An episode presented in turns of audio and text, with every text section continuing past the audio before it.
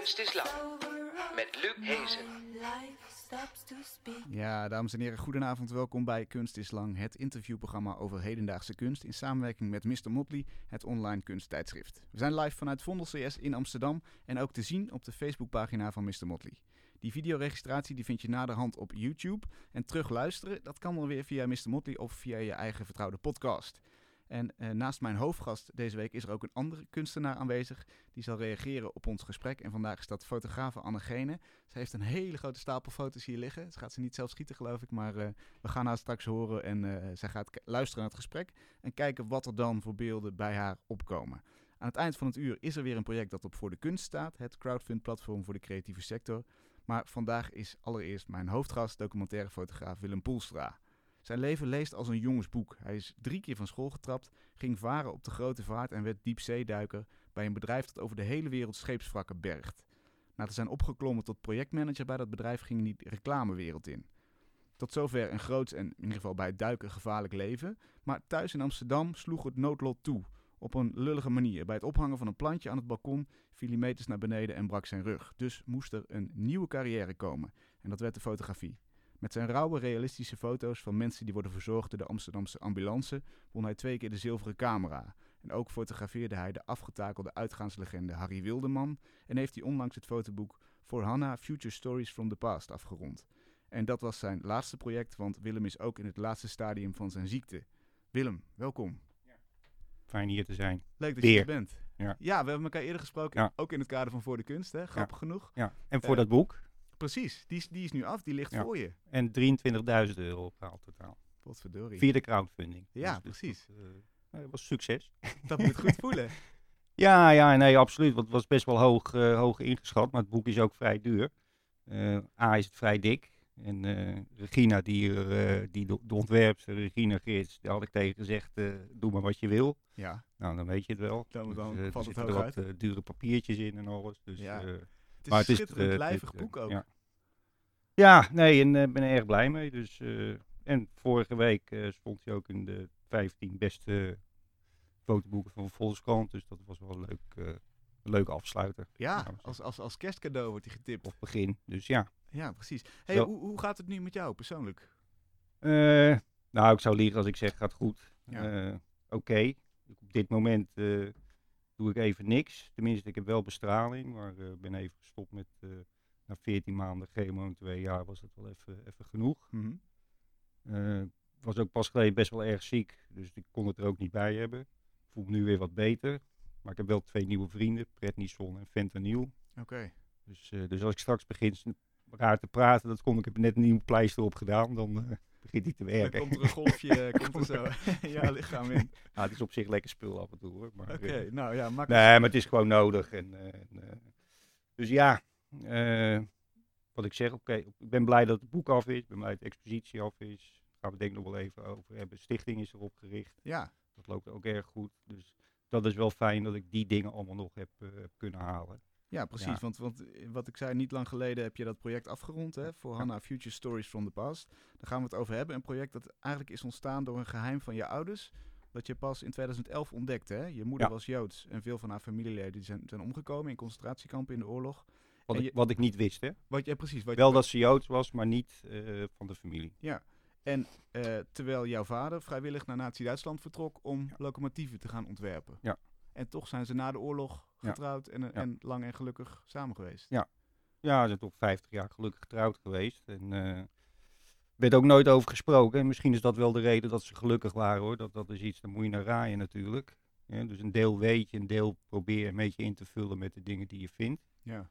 Eh, er werd, maar de relatie bijvoorbeeld tussen mijn vader en mijn oma, die was niet... eh, Niet best. nee, dat was een soort verplichte relatie, maar je merkte aan alles dat hij niet best was.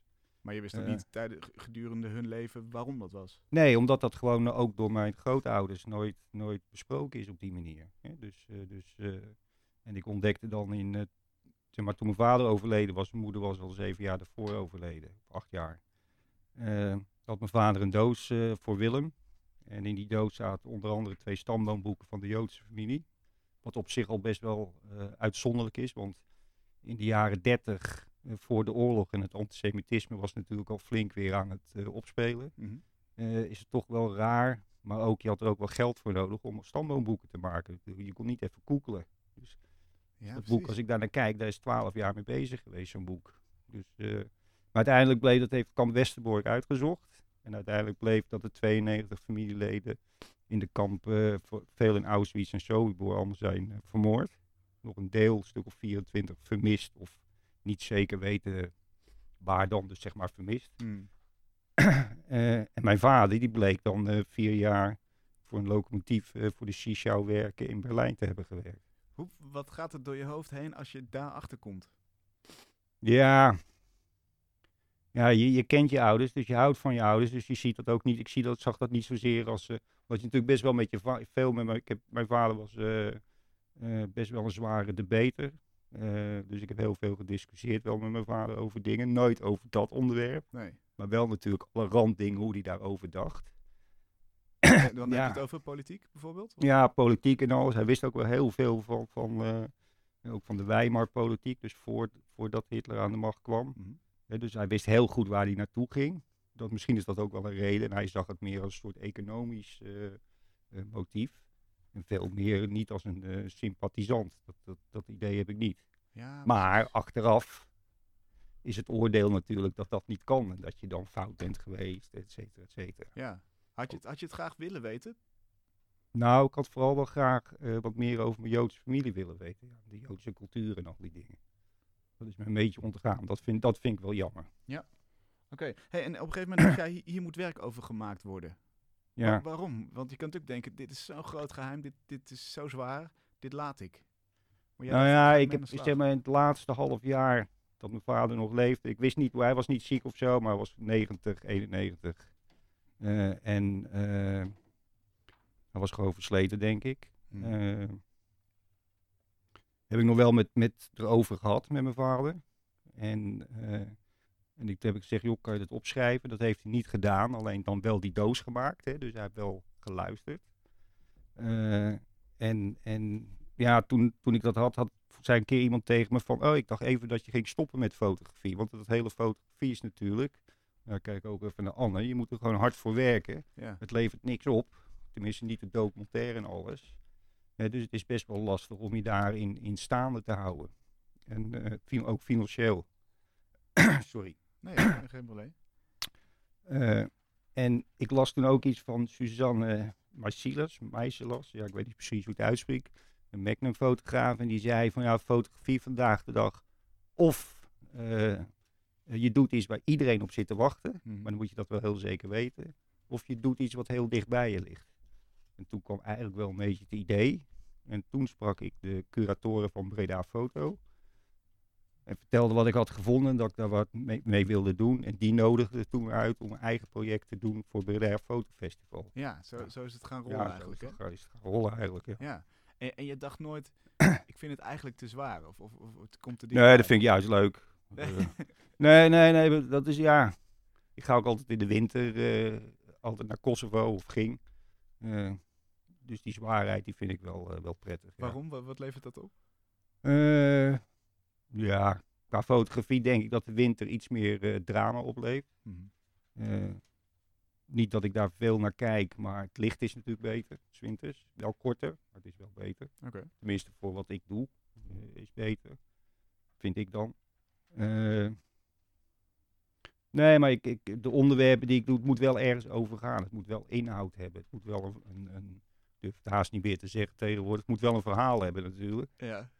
Eh, maar ik, de- ik dacht dat documentaire dat altijd al deed hoor, verhalen vertellen. Dus eh, fijn dat het nu zo genoemd wordt. Maar, je, je zei het al even, je, je trok naar Kosovo. Je bent eigenlijk gaan zoeken naar ehm, eh, de, de blauwdruk van het verhaal van je ouders, maar dan naar het nu gehaald. Ja, Een want ik, ik wilde niet, hè, dat was denk ik een jaar of zes, zeven geleden, zag je dat veel, best wel veel gebeuren. Dat mensen iets deden met allemaal oude foto's die gevonden waren en zo. Dus dat wilde ik niet doen. Eh, in het boek zitten ook maar twee pagina's of drie die Regina gemaakt heeft met die, met die familiehistorie en een kort verhaal daarover. Eh, en de rest staat gewoon in het nu, omdat ik het eigenlijk abstract naar het nu wilde projecteren. Waarom eigenlijk? Nou, omdat ik denk, eh, ik was in Berlijn voor iets anders. En toen ging ik naar het eh, Joods Museum. En dan wordt je eigenlijk verteld van dit mag nooit meer gebeuren. Die holocaust. Ja, maar het gebeurt elke keer. Ja, als je nu kijkt in Syrië of in, of, in, of in Jemen, het doet er eigenlijk niet toe. Elke keer waar iets is, een oorlog, is er altijd wel, of met de Rohingya's. Ja, dus die hele, hele eh, ja, dat hele proces gaat maar door. Hmm. En als je dan weer elke keer in het verleden duikt, dan is het voor een deel mensen blijft dat het verleden. Schep je afstand ook. Ja, je schept wel afstand. En Ja. er zijn altijd mensen die dan zeggen, ja, dat was toen, dat gebeurt niet meer. Hè, bijvoorbeeld, eh, wat ik geen goede uitspraak vond van eh, Merkel, die dan zegt, het waren niet de Duitsers, het waren de nazi's. Hmm. Dus die maakt er een soort stam van. Weet je wel, dus dan zet je het al, al, al opzij. Ja, Ja. dat is de eerste stap. Dat naar is de eerste stap naar van, dat waren wij niet, dat was, was wel een andere periode. En ik zal ze er ook zeker niet op aanspreken nu. Ja. Hè? Maar je, je moet uitkijken dat je het niet wegzet op die manier. Terwijl als je dit nu blijft houden, dan blijf je die aandacht houden. Dus dat was een soort, soort reden om het zo te doen. En hoe loop je daar dan rond? Want- dan heb je dat context heb je in je achterhoofd. Welke, welke, naar welke beelden zoek je of hoe ga je te werk? Nou ja, in het begin denk je een beetje van, ik ga er sowieso zonder eh, beeld in mijn hoofd naar, naartoe. Oké. Eh, dat is op zich wel grappig. Ik heb dat ook in Kosovo voor de tv, voor de TV verteld. Eh, net in Servië rijdt door Servië. En in de laatste plaats voor Serv, voordat je Kosovo gaat is Nice. Toen heb ik nog even me- met mijn auto vol getankt. Want ik wist niet wat ik tegen zou komen in Kosovo. Mhm.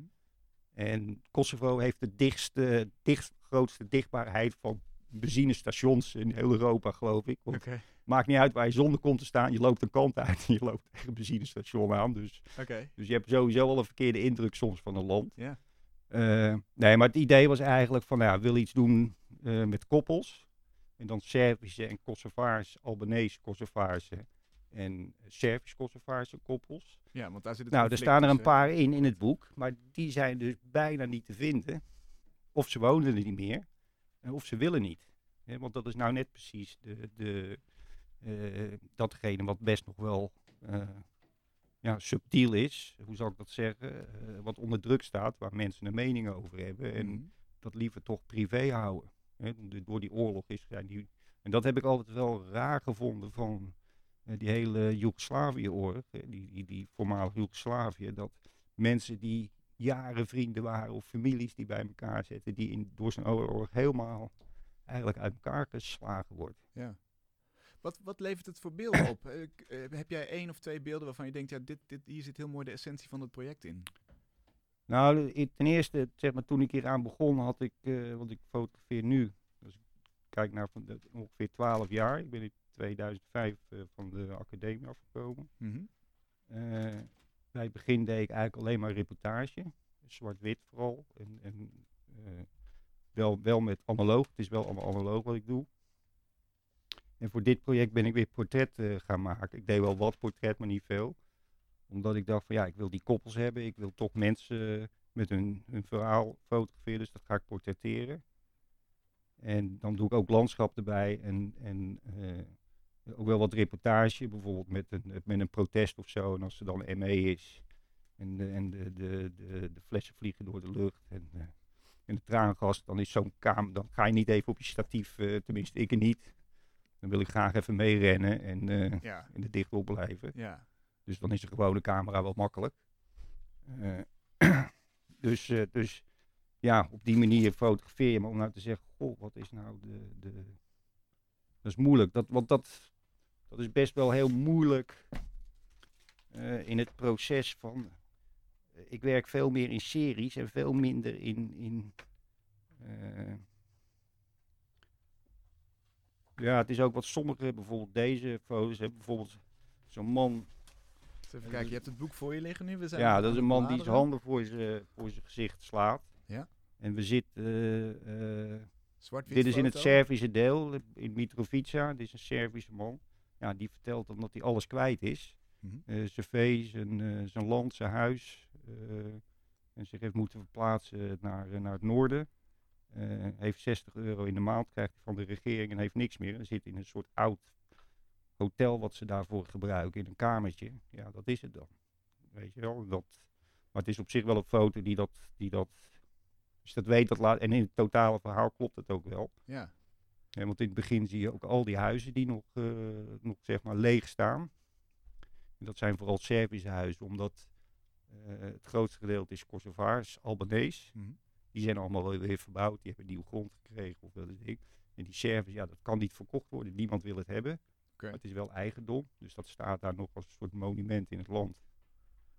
Dus, En, en ehm, is het, werkt het dan zo, het is, het is, het is bijna een vuistdik boek, hè? Dat, dat je eigenlijk de, de sfeer van die plek, dat je die door het bladeren een beetje mee moet krijgen?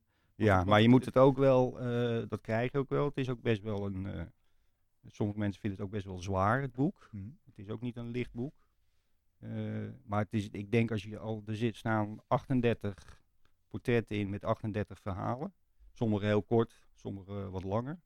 Eh, en Guido van Eyck die dat geschreven heeft, hebben we een combinatie van een stukje persoonlijk verhaal en een stuk geschiedenis, hoe dat nou, die oorlog daar, eh, hoe dat ontstaan is, wat de gevolgen ervan zijn, et cetera, et cetera. Ja. Dus, dus je moet, ik denk als je het leest allemaal, dan krijg je wel een goed beeld van hoe het daar is. En ben jij ook nog iets over jouw eigen ouders of over hun beweegredenen te weten gekomen? Want dat was natuurlijk de context die erachter zat. Nou ja, je ziet dat, dat wist je al een beetje, maar dat wordt daar dan bevestigd. Hè? Want je kan natuurlijk niet terug in de tijd toen je ouders leefden. Dat ook daar zie je dus de, de, de familie vaak, die eh, niet in alle gevallen. Hè? Er zijn ook wel wat, wat verhalen bekend dat de familie ook echt wel uit elkaar is. Maar of het niet accepteert, maar het is vaak dat de familie, die kiezen wel voor hun kinderen. Mhm. En dat zag je natuurlijk bij mijn ouders ook. Maar het is vooral de sociale controle eromheen. Hè, de buurman die er wat van vindt. eh, die vindt dat het niet kan en alles. Hè. Dus eh, de politiek die dat uit, uit elkaar drijft. Eh, omdat daar een paar ja, fanatiekelingen zitten. Die vinden dat het op een andere manier moet als dat de meeste mensen het graag zouden willen zien. Ja. Dus, dus je ziet wel dat daar zit wel een parallel in hoe, hoe daarmee omgegaan wordt. Je, jij kon natuurlijk die mensen eh, dingen vragen die je je ouders niet meer kon vragen. Eh, vertellen zij over waarom ze hun kinderen uit de wind houden? Zeg maar, heb je, heb je, heb je die beweegredenen kunnen achterhalen? Eh, ja, nou ja, het is vooral, eh, het heeft te maken met werk. Hè. Er zit bijvoorbeeld een stel in, Bojan en Eda. Nou, die wonen nu in New York. Ik heb ook nog contact met ze. En in, in, eh, in Kosovo krijgt Bojan geen werk, omdat het vooral door Albanese ge- gerund wordt. Eh, en eh, in Servië krijgt Eda, die is dan Albanese, die krijgt daar geen werk. En, eh, en ze hebben allebei, een doet marketing, de ander is juristen. Nou, die zitten in New, York en, en ja, daar hebben ze allebei werk. En hebben ook vrij, vrij leven. En, en in Kosovo of in Servië wordt dat toch heel erg gecontroleerd. Dus eigenlijk weet je gewoon. eh, nou, laat ik het zo zeggen. Er, er zit ook iets hoopvols in. Dat je, dat je dus blijkbaar eh, in je naaste kring. Zelfs al, al maak je de grootste tragedies mee en al ben je, ben je vijanden eigenlijk van elkaar. eh, dat, je, dat je toch iets moois kan opbouwen. Ja, ja, en hebt bijvoorbeeld ook hè, in Kratsjenica dan een, een, een, vrouw gefotografeerd. Daar is in 2011 nog. Haar zoon is toen vermoord in een snackbar. Gewoon door, door drie jongens uit Pristina neergeschoten of doodgeschoten. Maar die zei dan op een gegeven moment van ja, vroeger woonde ik eh, woonde in, eh, in Pristina en hadden we Albanese buren. En dat waren hele goede vrienden. Mhm. En dat kan nu niet meer. Hè? Dus, dus die verlangde ook best naar die periode. Dat ze eigenlijk wel heel goede vrienden, dat dat wel allemaal ging. Ja, En nu gaat dat niet meer. Dat is dan wel heel bizar natuurlijk hoe dat werkt. ja. Dat is absurd, ja. Ja. En ehm, heb jij het idee dat, dat, dat het in het geval van jouw ouders ook zo was? Dat de omgeving het, het, het afgekeurd had en dat daar het grootste probleem zat? Ja, want ik heb me toch... Ja, dan moet ik weer naar raaien, hè? want je probeert natuurlijk een soort reconstructie te doen. Ja. Hè? En, eh, en eh, ja, dat, eh, mijn ouders hadden wel vrienden, maar toch allemaal vrienden van daarna. En de jeugdvrienden, die kan ik me niet herinneren dat ik die ooit gezien heb. Ja, precies. Dus Terwijl, die- terwijl mijn moeder wel altijd had over haar vriendin Edna. Maar die, eh, ik heb haar nooit gezien, zover ik weet. En mijn zus ook niet. Mijn zus is vier jaar ouder. Dus je, je, je... Maar ik ben ook, ook van mening dat we natuurlijk niet zoveel weten over onze ouders. Hè? Want, überhaupt niet. nee, ik bedoel, eh, als je geboren wordt, dan zijn eh, je ouders al in de twintig. Of, mijn vader is uit 1920, dus die was iets van, wat was die? 36. Toen ik geboren werd. En, en 32 toen mijn zus geboren werd. Nou, dan ben je eerst een klein kind, dus dan zie je je ouders niet. Dan word je tiener, dan wil je je ouders niet zien. Ja. Tenminste, in mijn tijd eh, niet. Tegenwoordig wat meer, geloof ik. Ja.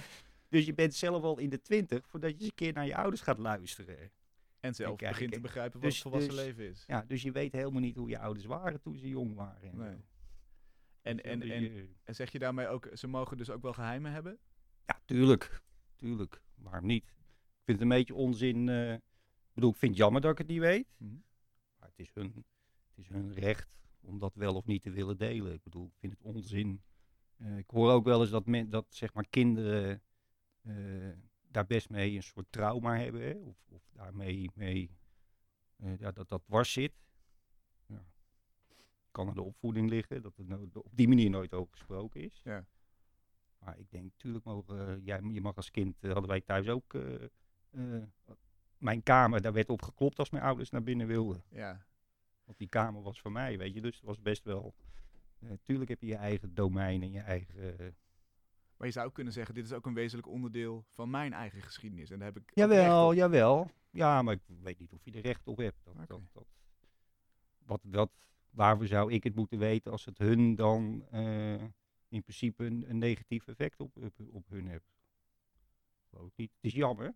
En eh, ik denk zeker, naarmate je ouders ouder worden, eh, dat waarschijnlijk eh, dat wel een stuk weg hebt natuurlijk. Als, het, als je daar met je kinderen over hebt, hoe, hoe, ja, hoe dat dan was. Mhm. Dus ik zie niet zozeer het kwaad erin, maar ik denk ook wel dat het iets is.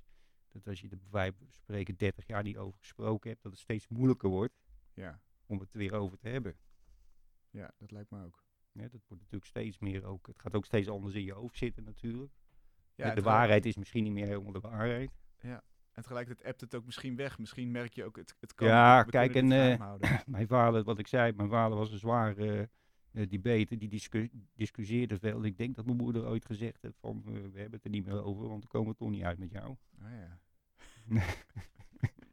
er, er zit in het hele verhaal op een, eh, ho- hoewel je zei het al, het is geen licht fotoboek geworden, maar eh, eh, je zou hier ook het oerthema van, van Romeo en Juliet in kunnen zien. Hè? Twee, twee aardsvijanden Ja. die toch Ja. via de liefde verbonden zijn. En heel grappig, ik hoorde toevallig eh, vorige week van. eh, eh, het is ook in het Albanese en in het Servisch vertaald. En de Servische vertaalster die was vorige week bij me. En die vertelde dat er zo'n soort eh, toneelstuk is geweest. Tussen een Servisch en Albanese. Die daar een toneelstuk over gemaakt hebben op het thema van eh, Romeo en Juliet. Ja, precies. Want ik wilde dus Ja, vragen, ja. is, is zo'n oerthema, heeft dat nog kracht? Want, want je kunt zeggen, dat is een beetje een flauwe vergelijking en dat, dat is het domein van de kunst en dit is echt, echt leven, maar dat heeft dus wel zijn, zijn waarde, zeg jij. Ja, tuurlijk. Ik bedoel, eh, hè, dus, dus ik kijk naar Syrië. Dus dan hoeft het alleen, dan mag je nog wel hetzelfde geloof hebben. Of hetzelfde, voor mij uit dezelfde stam komen. Maar de een is voor en de ander is tegen wat daar gebeurt. En dan heb je al een, eh, een, een, een conflict in je, in je familie natuurlijk. Ja. Maar zou je die, die, die Romeo en Juliet, dat, dat verhaal, zou je dat kunnen zien als structuur waar je nu het dagelijks, de dagelijkse werkelijkheid mee kan veranderen? Kun je daar iets mee? Kun je ermee uit de voeten? Nou ja, ja, nee. Ik bedoel, eh, eh, Romeo en Juliet, uiteindelijk die werden gelukkig. Maar volgens mij die families, eh, die hebben toch eerst nog wel even flink om elkaar geschoten, toch? Die- Zeker. En, en ze lo- het loopt ook niet goed af, hoor. En het loopt niet goed af. Nee. Dus, dus, dus waarschijnlijk is dan toch de, de massa en die familieband, die is dan waarschijnlijk toch weer zo heftig, zo sterk, dat dat bewaard moet blijven. Ja. Is, is dat in dit geval ook zo, in, in, in het geval van Kosovo, denk jij? Ja, ja, ja, want je moet niet vergeten, hè, de deco- democra- het is wel daar een democratie, er is nog steeds veel corruptie. Maar vergeet niet dat, eh, dat het, is een, eh, het is een stammenland is. Het is Mhm. dus een familieland. En die, gaan dan, die zorgen voor elkaar. En uit die zorg komt ook vaak co- corruptie. Eh, Libië is daar een heel goed voorbeeld van. Er waren 26 stammen. Toen was Gaddafi niet meer. Nou, nu hebben ze nog steeds 26 stammen, hebben nog steeds oorlog met elkaar. Want je hebt een dictator nodig om dat onder, onder, onder controle te houden. Dat is niet ons systeem, maar daar werkt het blijkbaar. Ja. En je ziet in zo'n land ook hè, dat er veel stammen zijn. Dus de baantjes gaan soms eh, naar familie toe. Eh, want je zorgt eerst voor je familie. Eh, dat wordt ook heel goed gedaan. Dat is weer een soort voordeel. Hè. 15% van het bruto nationaal inkomen komt uit het buitenland, wat opgestuurd wordt naar familie. Er is een stuk grond, daar staan acht huizen op. En de neven, ooms wonen in die acht huizen. Daar woont de familie, want dat Mhm. is eigendom. Ja, die zorgen ook voor elkaar. En, eh, en, eh, dus dat is een hele sterke band. Maar en die sterke band zorgt er dan natuurlijk ook weer moeilijk voor. Dat als daar dan eentje tussen zit die dan als Albanese conservaar met een Servisch of Serf trouwt. Mhm. Ja, dat dat gigantisch veel conflict en spanning geeft. Ja. En, en, en zie jij ergens het, be- het begin van een, van een vreedzame oplossing? Of, of, of een... Nou ja, ze doen hun best natuurlijk. Ja, ook de EU en eh, de UN en politiek en alles. Maar dat is nog ver weg. En dat, maar het is wel zo, we hebben daar ook een eh, debat gedaan met, eh, met jongeren. Een jongere soort sociëteit iets in Kosovo. Toen we de expo- expositie daar hadden. Ja, die jongeren willen wel. Weet je wel, die zien dat, die zien dat toch alweer anders als hun ouders. Dus En we zijn nu ook bezig met, eh, met de stichting om te kijken of we daar een debat eh, kunnen doen. We hebben al wat toezegging waarschijnlijk voor, eh moet ik even kijken, voor geld om, om dat op te starten. Ja. En daar gaan we wel met tien, en dat heeft te maken met fotografie, tien uit Kosovo, Albanese en uit Servië. We gaan dat wel mengen. En die mensen willen wel vaak. In de kunst wil men wel, in de cultuur wil men wel. De jongeren willen vaak wel, muziek ook. En je hebt daar Cafu, die heeft een band, soort gypsy band. Ja, daar, daar, daar spelen vijf eh, nationaliteiten in uit de Balkan. Die hebben, die, dat zijn ook hun protestsongs. Mhm. Dus die willen wel. Ja. Maar dat is een kleine, eh, kleine groep natuurlijk. Hè. Ja. En, en eigenlijk zeg jij, eh, in, in de kunst gaat het goed? Of, of daar, daar, daar is, de, eh, eh, staat men, eh, is men eensgezind? Of in ieder geval wil men door? Ehm, en, en wat jij eigenlijk probeert is volgens mij eh, het breder te trekken. Hè? Want het, het heeft ook een heel mooie tentoonstelling gehad in Pristina. Eh, en, en daar kwam de Nederlander het, het Kosovaarse verhaal vertellen. Ja. Hoe, hoe, hoe werd dat ontvangen? Ja, nou ja, dat werd eigenlijk wel heel goed, eh, goed ontvangen. Eh, ik had de mazzel, want zeg maar de, de overheid, de autoriteiten, daar, dat is best wel lastig om daar contact mee te hebben. Maar na vijf keer met de burgemeester contact te hebben gehad, op een gegeven moment een uur in een café. En toen heb ik hem ook gevraagd van, eh, of, die, of de expositie eh, in Pristina eh, kon staan. En toen zei hij van, ja, ik vind het een goed project. zeg maar waar je het wil hebben, dan gaan we dat regelen. En dat is dan wel weer het voordeel van zo'n land. Hè? Als daar de burgemeester zegt, we gaan het regelen, Dan gebeurt het. dan gebeurt het. Heb je dat als hier in Amsterdam de burgemeester zou zeggen, dan kom je toch bij een ambtenaar. Die zegt dan tegen, ja, maar daar gaat de burgemeester niet over. Ja, precies. En, en het, het stond heel mooi op het plein, hè? En het stond voor het parlement, Ja? de hoofd, ja, plein zeg maar, van Mother Teresa, eh, een soort avenue eh, in het centrum. En het grappige was dat, eh, ja, als je daar dan bent, dat mensen, want dat vind ik wel het interessante van een buitenexpositie, dat mensen zien het die normaal niet naar een museum of een gallery gaan. Ja. En wat vonden Ja. die? Ja, die vonden het toch allemaal wel, toch wel imposant. Ook wel wat discussie. Sommige mensen, een paar mensen zeiden ook tegen mij van dat ze het erg goed vonden. Maar dat ze het toch niet zo leuk vonden dat ik ook terroristen eh, had gefotografeerd. Daar bedoelden ze dan de Serven mee die erop staan. Ja, precies. En een Serf zal dan andersom zeggen. Ik heb, ik heb in, in het noorddeel in Mitrovica wel met iemand gezeten. En die zat elke keer, eh, you, you photograph terrorist. En dat bedoelde hij dan de Albanese mee die ik, die ik gefotografeerd had. Dus daar zit wel die, ja, die, hoe moet ik dat zeggen, die, eh, die kwaadheid. Ja. Maar die expositie, ja, die bracht toch wel een discussie eh, die je dan natuurlijk niet zo goed kan volgen. Maar je merkt wel dat er over gesproken En ik hoorde het ook wel van, van, van vrienden. hè. Een paar zaten in de media en die zeiden, nou, er wordt echt wel, eh, wel over gesproken. Ja. En, maar en- je kan het moeilijk meten. ja, dat is waar. Ja. En, en is dan het doel bereikt? Dat, dat, het, dat het een steen in een vijver is daar? Ja, het, het blijft natuurlijk een, eh, ook een, weer een druppel in die emmer. Hm. Hè, dus het, het, het was wel de eerste keer dat het op zo'n grote manier werd neergezet. Maar ook met de twee eh, groepen erin. Ja. Er zitten veel meer Albanese in het boek.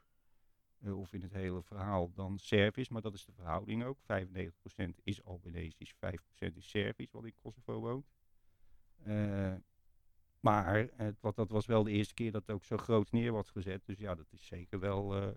maar je vraagt je dan ook af: was het niet te vroeg? Ik denk het niet. Hm.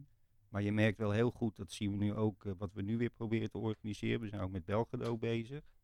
Dat wij weten, tenminste vinden we een heel groot deel, dat het feit dat we eh, de Tweede Wereldoorlog op allerlei manieren besproken hebben, of dat nou in de kunst is of in het debat of wat dan ook, of met herdenkingen, dat dat bijdraagt aan de, de verzoening. Mhm. En daar zijn ze daar nog wel ver van weg. Ze vergeten het liefst en gaan door. Ja. Hè, maar dat doorgaan, eh, staat ook in het boek, eh, je kan pas naar de toekomst kijken als je je geschiedenis weet. En daar zijn ze nog niet. Althans. Nee, nou ja, moeizaam, moeizaam, ja. moeizaam. Oké, dankjewel. Eh, Anne, eens even kijken. We horen jou heel druk scheuren en knippen en plakken. Nee, dat is heel goed. Wat, wat heb je tot nu toe?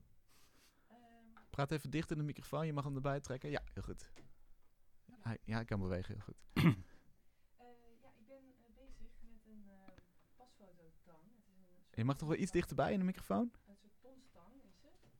Ehm, ja, ik ben natuurlijk fotograaf van huis uit. En ik dacht, als ik een camera meeneem, ehm, ja, dan moet je op het schermpje kijken of dan moet je het weer vertalen naar, eh, naar, naar iets op papier. En daar hebben we geen tijd voor in, een, eh, in, in deze uitzending. Ja, precies. Dus ik dacht, ik neem eigenlijk eh, iets mee wat ook een soort camera is. De, po- de ponstang is de het, hè? ponstang, ja. Hij Wat, wat doet een ponstang ook alweer? Ik ben niet zo heel goed op de hoogte van. Eh, eigenlijk is die bedoeld om pasfoto's uit het velletje van vier te knippen. Ja, precies, zodat je precies een, één pasfotootje overhoudt. Dus het is precies de vorm en afmeting van een pasfoto die je uit het materiaal knipt. Mhm. Ehm, het werkt eigenlijk als een camera, omdat je ook een stukje uit de werkelijkheid knipt. Ehm, en de context dus dus daarom, daaromheen eigenlijk een beetje weglaat. Ja. Eh, dus daarom had ik hem meegenomen. En voor me liggen allerlei kranten. Ik heb wat oude foto's meegenomen. En, eh, ik ben En, en wat heb je tot nu toe op basis van wat je gehoord hebt al gedaan? ja, ik ben, eh, ik ben heel prettig aan het luisteren naar de verhalen van, eh, van Willem. Ja. Ehm, het is een beetje associatief. Het gaat een beetje, ik vind zijn werk eh, heel erg over communicatie gaan.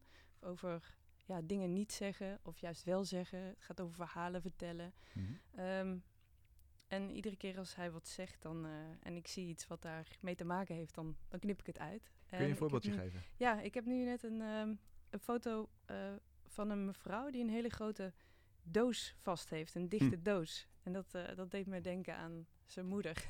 Ja, die zeker. dat verhaal eh, al die tijd heeft meegedragen in zo'n doos. Ehm, en die heb ik geplakt op allerlei plaatjes van eh, oesters die open zijn. nou ja, op die Mooi. manier eh, ben ik bezig. Nou, heel goed. Dankjewel. We Ja. komen straks nog even bij je terug om te kijken wat je nog, nog meer hebt. Ja, Succes. dankjewel. Nou, mag ik daar even op inhaken? Ja, zeker. Nou, dat, dat wat mijn moeder heeft meegedragen, want het is wel, eh, mijn zus kwam op een gegeven moment met het verhaal dat, eh, dat mijn moeder was blij dat mijn zus alleen maar twee zoons heeft, zodat het Joodse lijn eh, stopt. Die- de Joodse lijn gaat over van eh, alleen door de vrouwelijke kant. Ja. Dus ik ben dan voor het Joodse eh, systeem ben ik Joods. Mhm. Eh, maar als ik dan kinderen zou hebben, niet meer als ik geen Joodse vrouw zou hebben. Dus de man kan dat niet overgeven, En ze was alleen blij de dat vrouw. het stopt. Zij was blij dat, dat dat dan bij mijn zus stopt, omdat hij twee zoons heeft. Is toch ergens, is dat toch een soort van, van, van trauma wat je hebt. eh, dat je vindt dat je familielijn moet stoppen, eh, zodat het nooit meer kan gebeuren. Ja, Maar dat is toch totaal de, de omgekeerde wereld eigenlijk. Dan zeg je eigenlijk, ik, ik wist liever mezelf uit dan dat ik ervoor zorg dat anderen Nou ja, of je, je, ja, maar ja, dat, dat uitwissen, dat gaat natuurlijk wel met, met heel veel ellende, eh, is dat gegaan. Hè? Dus dat is dan veel meer natuurlijk dat je dat, dat verdriet niet wil of die pijn niet wil. Ja. Dus, dus, eh, dus ja. Dus, terwijl dan bijvoorbeeld in een Kosovo, dan zie je weer die behoefte aan zo'n sterke familie. Dat ze nog gedolblij zijn als er ook een zoon eh, geboren wordt. Ja, Ik dat heb- is natuurlijk Ja, eer, wij, wij hebben hier volgens mij, zijn we daar niet meer zo mee bezig of het een eh, man of een vrouw moet zijn om de familie te, te, te onderhouden. Omdat Stol weet dat geen van tweeën het doen. Dus, het, het is, ja, het is een totaal andere, andere opvatting eigenlijk. Ja. Hoe, hoe, hoe kijk je daarnaar überhaupt? eh, naar, ik zei het aan, aan het begin van de uitzending, je bent ongeneeslijk ziek, je hebt niet lang meer te leven. Dit is eigenlijk je laatste project. Eh, twee keer de zilveren camera gewonnen. Dit project heeft heel veel aandacht gekregen. Hè. Volkskrant zo'n beetje alle radioprogramma's. En we zijn heel blij dat je hier nu ook zit. Hoe, hoe kijk je eigenlijk terug op jouw leven als fotograaf? Nou ja, ik vind, ik, vind wel, ik vind het wel erg leuk om te doen. Laat ik het zo zeg- zeggen. Mhm. Eh, het is ook mijn, eh, mijn slechts betaalde job wat ik even gedaan heb. Eh, maar wel leuk. En je bent natuurlijk compleet zelfstandig. Hè, dus je kan, kan ook dingen zelf doen. Of je, je doet waar je zelf zin in hebt, een beetje, laat ik het zo zeggen. Dat doe ik ook wel. Ik ben zelfs een keer ergens voor uitgenodigd dat ik dan mocht zeggen dat ik niet deed wat de klant vroeg, dat ik dat zelf bepaalde. Mhm. Dus, dus de- en dat vind ik het fijne eraan. Ja, ik had graag nog meer gedaan. Hè, dat, dat mogen duidelijk zijn. Ja, uiteraard. Ja. Eh, ook qua emotie natuurlijk dat je dat wil, maar, maar sowieso. Plus, eh, eh, er is een nieuwe stichting, we hebben een stichting opgericht. En dat gaat erg goed. Dus er waren drie dingen toen ik hoorde dat ik ziek was in 2015. Toen gaven ze me nog een jaar. Nou, daar zit ik nu zit ik op 2,5 jaar. Mentaal maakt dat best wel lastig. Want ze geven je een soort datum. Daar ga je dan overheen. Ja. Ja. En wat nu dan weer? Weet je wel, dus dat is best wel. dat zorgt er ook een beetje voor dat je heel klein beetje soort eh, passief eh, wordt met dingen. Maar ik heb toen wel gezegd van, ja, ik wil drie dingen wil ik graag. Expositie afmaken, dus project afmaken. Want ik ben toen nog, ook tijdens de chemo ben ik nog twee keer naar, naar Kossen geweest om de laatste fotografie te doen. De expositie daar naartoe brengen. Want ik vond het wel interessant om het ook daar naartoe te brengen. Er zijn wel fotografen die dat doen, maar wat je heel vaak doet, je fotografeert ergens. Dan breng je het terug naar je eigen land en dan laat je hier zien hoe het daar is. ja, dat heb jij niet gedaan. Je, je beschreef Ja, dat moet ook nog wel gebeuren en dat doe je ook wel met het boek. Mhm. Maar het is heel interessant. Om het, en de kritiek is ook anders natuurlijk en ook best wel, eh, wel eng. Hè, wat gaan hun er dan van vinden? Want wat je bij het begin zei, je bent toch een vreemdeling. Ja. Je bent toch iemand van buiten die dan in een wereld eh, eh, en iets dan ook laat zien. Maar dat, dat, dat liep goed af, gelukkig. Eh, en het boek maken dus, dat was nog, wilde ik graag. En ik heb het wel zo gedaan in een soort systeem. Dat als ik eerder al was overleden, dat iedereen het af had kunnen maken. Mhm. Maar ik ben nu wel erg blij dat het af is. En het is ook erg fijn voor mij om te zien dat die stichting best wel goed loopt. Of best wel, het loopt gewoon goed. Ja. Er zijn allemaal twee, twee grote projecten eh, komen eraan. Dus, het, eh, ja. Dus dat is erg leuk om te zien. Daar ben ik wel blij mee dat ik dat dan nog... Klinkt een beetje raar hè, dat je dat meemaakt. Nou ja, Ik geloof niet in het leven na de dood. Dus als ik dood ben heb ik er niks meer aan. Dan weet ik niet meer dat het, eh, dat het er nog is. ja, Maar het is nu in het moment is het gewoon erg fijn om te zien. natuurlijk. En, en heb eh, jij het gevoel, eh, je zou kunnen zeggen, je leeft een beetje door straks in je projecten? Of is Ja. dat te sentimenteel gezegd? Ja, nee, maar dat was dat, dat, eh, dat iemand zei tegen mij van, eh, ja, moet je niet doen om iets na te laten? En ik, ja, nee, dat hoeft helemaal niet. Ik bedoel, dat, dat, vind ik ook niet, eh, eh, dat vind ik ook niet zo belangrijk hoor. En dat is, eh, dat is misschien, misschien voor de grootte der aarde is dat, dat interessant. Maar nee, maar ik, met dit vind ik wel leuk dat we daar iets, iets, toch voor mijn gevoel iets nuttigs mee doen. Mhm. En want het gaat er vooral om dat we in een, op een soortgelijke, ja, geëngageerde documentaire fotografen daarvoor voor, voor uitkiezen. Of ja, uitkiezen. Probeer mee in contact te komen. Daar gaan dan projecten mee doen, zodat hun ook weer een project eh, kunnen doen. Ja. En eh, ja, dat is wel. Hè, dus eigenlijk om die, die druppelwaters of die rimpels in die, die, in die vijver te, te blijven doen. Ja. Want ik geloof er wel omdat, kijk, in je eentje kan je de wereld niet veranderen. Eh, en die tijd van dat een foto van het verbrande meisje in Vietnam, ja, dat is er bijna niet meer op die manier ik, zo iconisch eh, iets neer te leggen. Mhm. Komt ook door de media, hoe we tegenwoordig alles zien natuurlijk. Maar ik denk wel dat het, dat het uiteindelijk de opeenstapeling is eh, hè, van, van gevallen waardoor iets gaat lopen. Ja. Bijvoorbeeld dat MeToo, ja, dat, dat is een soort olievlek dan. Dan gaat het ineens, eens werken, maar het komt niet meer door één persoon. Je moet echt op meerdere vlakken dat al die dingen gebeuren, dat het dan wel een soort, soort statuur krijgt. En voor documentaire fotografie zou jouw fonds daar, daar een, een zetje Ja, in daar rug je dan weer een, eh, ook weer een aandeeltje in, eh, in te kunnen hebben. En Dus, um, eh, als, als je weet dat het einde nadert, wat, wat, wat heeft die kunst dan voor waarde? Ga, ga je, kijk je anders naar kunst? Nou, laat ik het zo zeggen. Ik kijk, kijk wel anders naar dingen. Ik weet niet of ik anders naar kunst kijk. Ik vond altijd. Eh, je hebt altijd je eigen kunst, wat je zegt, dat vind ik interessant en mooi en, eh, en inspirerend. En andere dingen vind, vond ik niks en vind ik nog steeds niks. Eh, dus Maar ik kan me voorstellen dat, dat het is maar net wat het is. ik kan me voorstellen dat het dingen op spanning zet. Dat je, dat je misschien meer geniet van de dingen die je mooi vindt en, dat die misschien een net iets andere betekenis krijgen. Maar dat, dat weet ik natuurlijk niet. Nee, dat heb ik juist. ik denk juist niet. Ik kijk juist misschien zelfs wel negatiever naar heel veel dingen.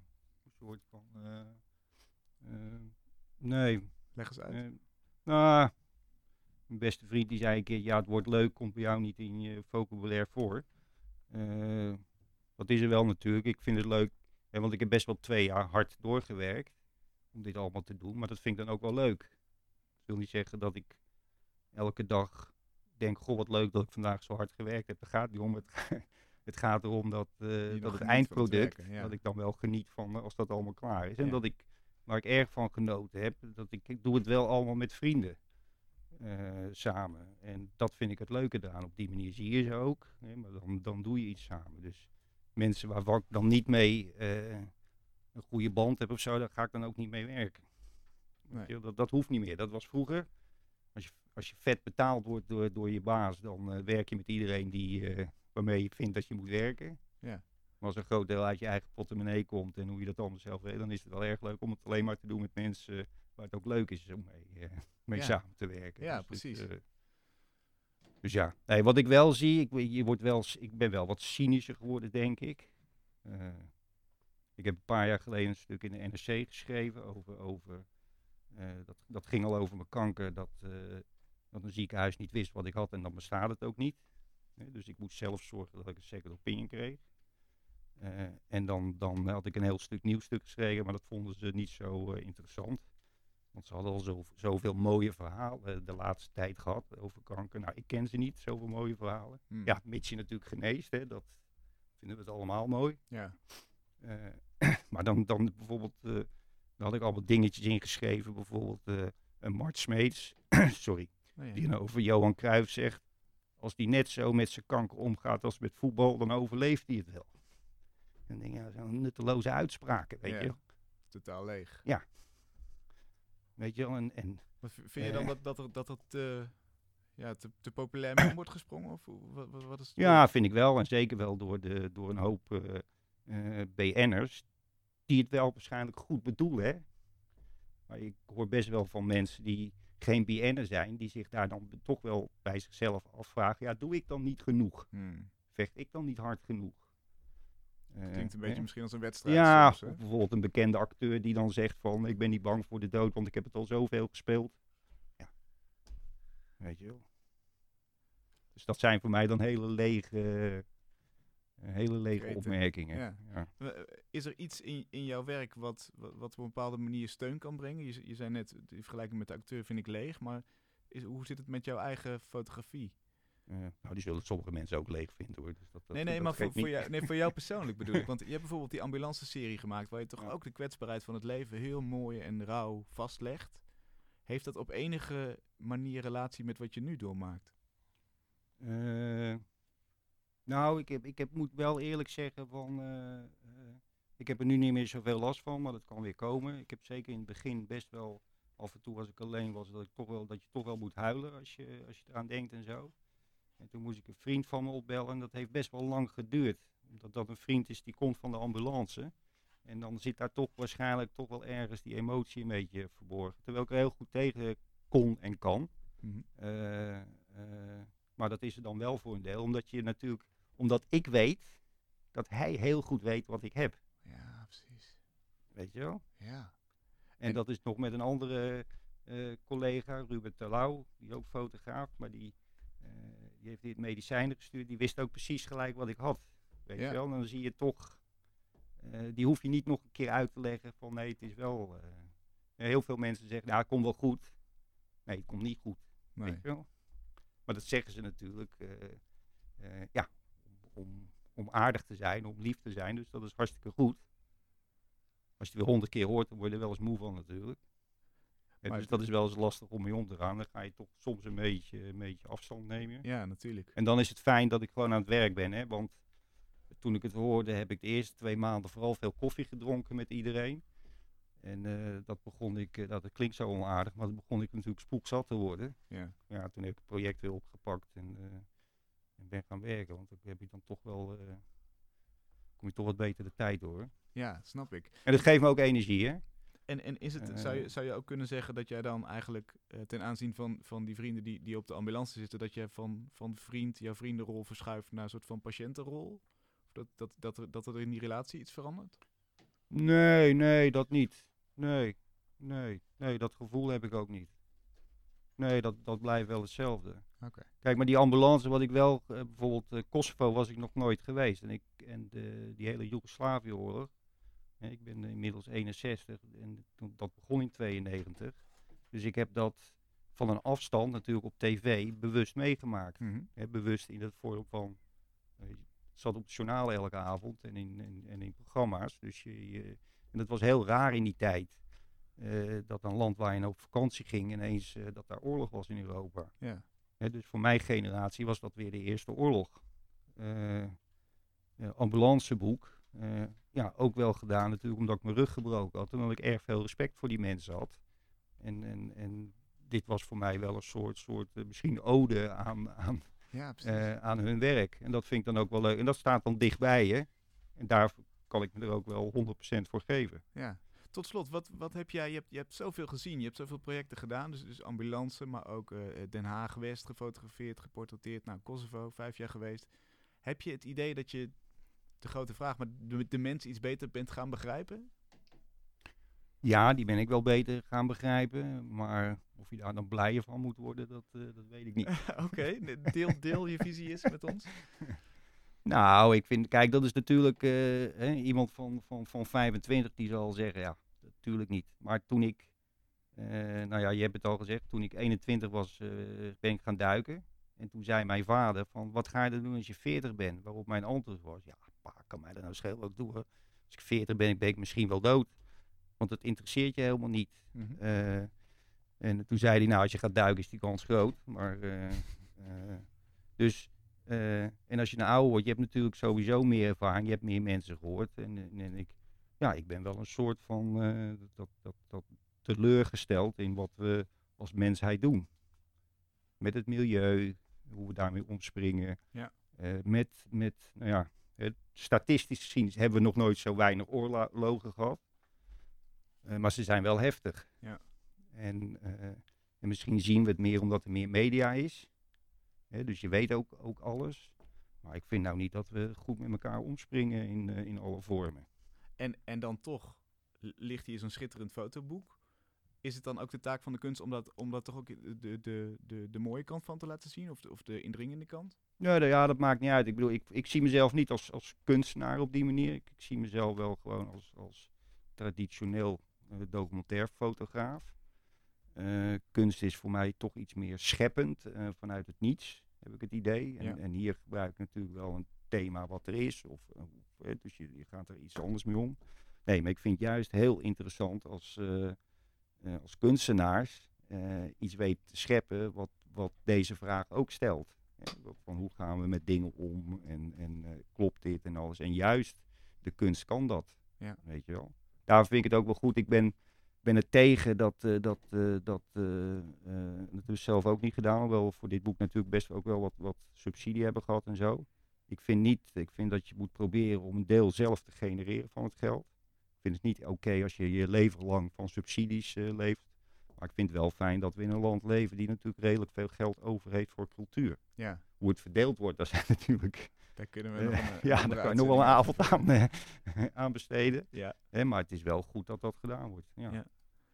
Dankjewel, fijn dat je met ons hebt, hebt willen terugkijken. Ja, en, en, en ik, Dank je voor de uitnodiging. Ja, ik raad iedereen aan om, om het boek te kopen inderdaad. Ik sluit me helemaal aan bij de Volkskrant. eh Ja, moeten ze bij, de, bij Fotok, eh Fotoq, Fotok eh, Bookshop zijn. Oké, nou, helemaal goed. Dankjewel Willem. Graag gedaan. Dan gaan we naar, eh, naar Anne. Je, de, de tijd is erop. Ja, ik ben nog niet helemaal klaar, maar eh, Wat, wat, heb- wat is je nieuwste ontwikkeling? mijn nieuwste ontwikkeling. Ja, het is eigenlijk een, ehm, ja, een, een beetje een verhaal geworden zoals eh, Willem het verteld heeft vanavond. Ehm, ik vond een, eh, een tekstje. Ehm, het was een, een citaat uit een, eh, uit een interview eh, en er stond: Ik wil hem. Dus ik wil hem hebben eigenlijk. Maar ik heb hem uitgeknipt als de titel van mijn, van mijn verhaaltje. Ik, ik wil hem. En daar begint het mee. Ja? En dan, nou ja, dan gaat het dus over het geheim van zijn moeder. Ehm, over, eh, over zijn reizen die hij maakt. Heb ik, eh, ik heb veel bergen uitgeknipt. Ook eh, dingen die geen bergen zijn, maar op bergen lijken. En ehm, ja, wat woorden die me, die me aan hem deden denken, zoals energie en lach. Want ondanks alles vind, ik, ja, vind ik het heel knap wat hij doet. En ehm, vind ik dat hij heel veel energie uitstraalt. En dat, je hoeft eigenlijk alleen maar naar dat boek te kijken. Inderdaad, vuistdik. En met heel veel zin gemaakt volgens mij. Ja, Leuk om te zien. waanzinnig. Dus je hebt er eigenlijk een soort van klein, klein boekje van gemaakt. Hè? Ja. Dus het, eh, Het is een klein boekje geworden. Waanzinnig. ja. Nou, we geven nog niet alles weg, want mensen kunnen naar mrmotti.nl om te kijken wat je er helemaal van gemaakt hebt. Heel Dankjewel. Fijn dat jij eh, ook het experiment met ons wilde aangaan. En eh, nou ja, eh, we gaan, eh, ik nodig iedereen uit om er naar te kijken online. Dankjewel, Annegene. En dan is inderdaad bij mij aangeschoven het project dat op Voor de Kunst staat. Ehm, eh, dat dat eh, kun je eh, via crowdfunding natuurlijk steunen. Deze week is dat de jonge modeontwerper in Spee, Wiepke Wolsberg. Of misschien niet eens in Spee, eigenlijk ben je het al. Hè? Je won de finale van de Kunstbende. Dat is een wedstrijd voor jong creatief talent tussen de 13 en de 18 in de categorie mode. Welkom, Wiepke. Hallo. Wat, wat, wat betekent mode voor jou eigenlijk? Wat, wat, wat voor rol speelt het in jouw leven? Een hele grote rol in mijn leven. Ik kan mijzelf erin uitdrukken. Ik, als ik inspiratie heb, dan uit ik dat in mijn mode. In je mode laat je zien hoe je je voelt door Mhm. te dragen. En hoe je tegenover andere mensen staat. Laten we misschien wat je nu aan hebt als voorbeeld nemen. Hoe, hoe werkt dat dan? Nou, je, eh, ik laat zien dat ik me niet per se heel erg eh, depressief voel op dit moment. Dat ik draag heel veel kleur en ik laat zien dat ik me vrolijk voel. En eh, ja, dat wat je overbrengt naar mensen. En als je heel veel zwart draagt, dan ben je toch meer in jezelf en dat soort dingen. Ja, En ja, dat laat dus heel erg zien wie je bent en wat je bent en hoe je tegen de wereld aankijkt. wat goed. Dus, dus dat is eigenlijk jouw, jouw, jouw uithangbord van wie je bent, misschien. Hey, en en ehm, je hebt al een hele show ontworpen. Hè? Wat, wat heb je daar allemaal voor gemaakt? Ik heb daar eh, zes outfits voor gemaakt. Heel erg kleurrijk, want ik hou heel erg zelf van kleur en veel print. En die Mhm. waren geïnspireerd op Iris Apfel. Dat is een 90-jarige, 95-jarige oude vrouw uit Amerika met een hele gave stijl. En ik vond haar heel inspirerend. Heel extravagant, hè? ja, zij draagt grote- heel veel sieraden en heel veel grote jassen. Wat je heel weinig ziet nu. En draagt gewoon op straat, terwijl heel veel mensen dat niet zouden durven. Ja, dat is een grote inspiratiebron. En, en, je, hebt- en je maakt alles zelf, heb ik me laten vertellen. Ja. Hè? Ik maak eh, nou ja, niet al mijn stoffen zelf, maar ik maak heel veel van mijn print zelf. Al mijn sieraden zelf. Eh, ik eh, doe heel veel aan de schoenen. Dat ik ze pimp en dat soort dingen. Omdat ja. ik dat het leukst vind. Ja, ja, precies. En ev- even voor de duidelijkheid, jij gaat nog gewoon naar de middelbare school, toch? Ja. Je bent 17? Ja. Oké, Ik zit in de vijfde. eh, oké. en, en ik heb me ook laten vertellen dat jij het liefst naar de kunstacademie zou gaan. Ja, ik wil inderdaad naar de kunstacademie. Wat, wat heb je daar voor beeld van? Want wij, wij ontvangen natuurlijk week na week hier allerlei kunstenaars. Die hebben allemaal bijna academie gedaan.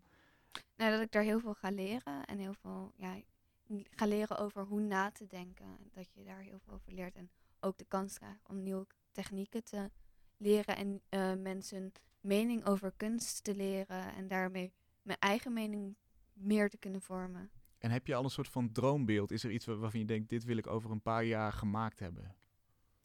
Eh, nou, ik vind het heel erg leuk om bezig te zijn met onderwerpen van nu. Milieu, dat soort dingen. En nu met mijn komende collectie met eh, diversiteit, seksualiteit, dat soort dingen. En hoe, verwerk je dat dan in, in z'n kledingstukken? Bijvoorbeeld milieu, kun je die, die eens pakken? Eh, nou, door überhaupt te kijken naar wat voor stoffen je gebruikt en Mhm. dat soort dingen. En hoe je ermee omgaat. En hoe op dit moment eh, met de mode-industrie wordt omgegaan met het milieu. En dan daar juist bijvoorbeeld een tegenbeweging op te geven. En, en hoe ziet dat eruit, zo'n tegenbeweging? Omschrijf het eens zodat wij het voor ons zien.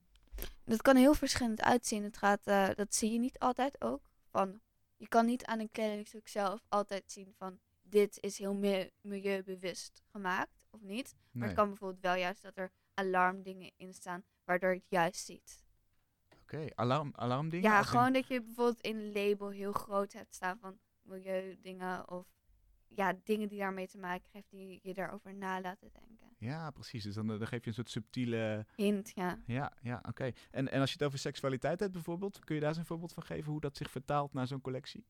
Nou, dat verschilt ook heel erg. Daar, eh, nou ja, ik ben nu heel erg bezig met naar heel veel eh, seksuele identiteiten. En daar ben ik heel veel onderzoek naar aan het doen voor een komende collectie. En eh, ik ben daarvoor aan het kijken naar de vlaggen die daarvoor worden gebruikt. Want voor, voor elke ja, groep die hier weer bij komt, wordt er ook weer een nieuwe vlag gecreëerd. En elke kleur staat ergens voor. En daar ben ik heel erg naar aan het kijken. Eh, wat voor vlag bedoel je? De, de regenboogvlag? ja, heb je bijvoorbeeld of Mhm. de vlag voor transgender of voor eh bi, voor pan en al die andere groepen die er nog zijn. Ja, ja, ja, ja, precies. En die verwerk je dan weer in de, in de ontwerpen? Bijvoorbeeld, ja. Ja, oké, te gek. hey, eh, het is een crowdfundactie natuurlijk, Ja. waar jij eh, hiervoor zit. Wat, wat, waar wil je het geld voor gaan gebruiken? Eh, vooral voor de stoffen, want eh, ik wil heel veel met eigen prints werken en die komen het beste uit op een goede kwaliteit stoffen.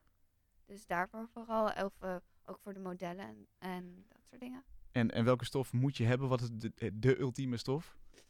Da- daar heb ik op dit moment nog niet echt een duidelijke keuze voor mijn stof gemaakt, want dat zorgt ook voor heel erg voor het beeld van je collectie. Mhm. Maar vooral echt een kwaliteit waar de kleuren goed op uitkomen, waar ja, de, ja, de kleurstof goed in trekt en goed op uitkomt. Dat is mooi. En, en, en welke prints kun je daar kun je, kun je iets omschrijven? Wat, wat voor prints ben je Ja, mee bezig? kleurrijk. Dat het, wordt het vooral. En die dus te maken hebben met die vlaggen en zo. Ja, precies. Ja. Ik ben ontzettend benieuwd. Eh, eh, eh, eh, ga je meteen aan de slag als al het geld binnen is? Ik ben heel bezig met het eh, concept en kleine proefjes te maken. Heel goed, heel goed. Ik, was- ik zou zeggen, ga gewoon lekker door. En eh, eh, kom ook vooral weer hier bij ons, eh, eh, als je straks op de ac- academie zit, over vier, vijf jaar. Zeker. Kom je dan weer terug? ja, en dan als hoofdgast, hè? Ja. Oké, super. Dankjewel. Succes met je crowdfundingsactie. Dank je. Wil je meer zien van het werk van Willem Poelstra of van de werken die Anne Gene hier in de studio maakte? Ga dan naar mrmotley.nl. Volgende week zijn we er weer. Zelfde tijd, zelfde plaats. En dan zit hier Maria Rozen. Graag tot dan.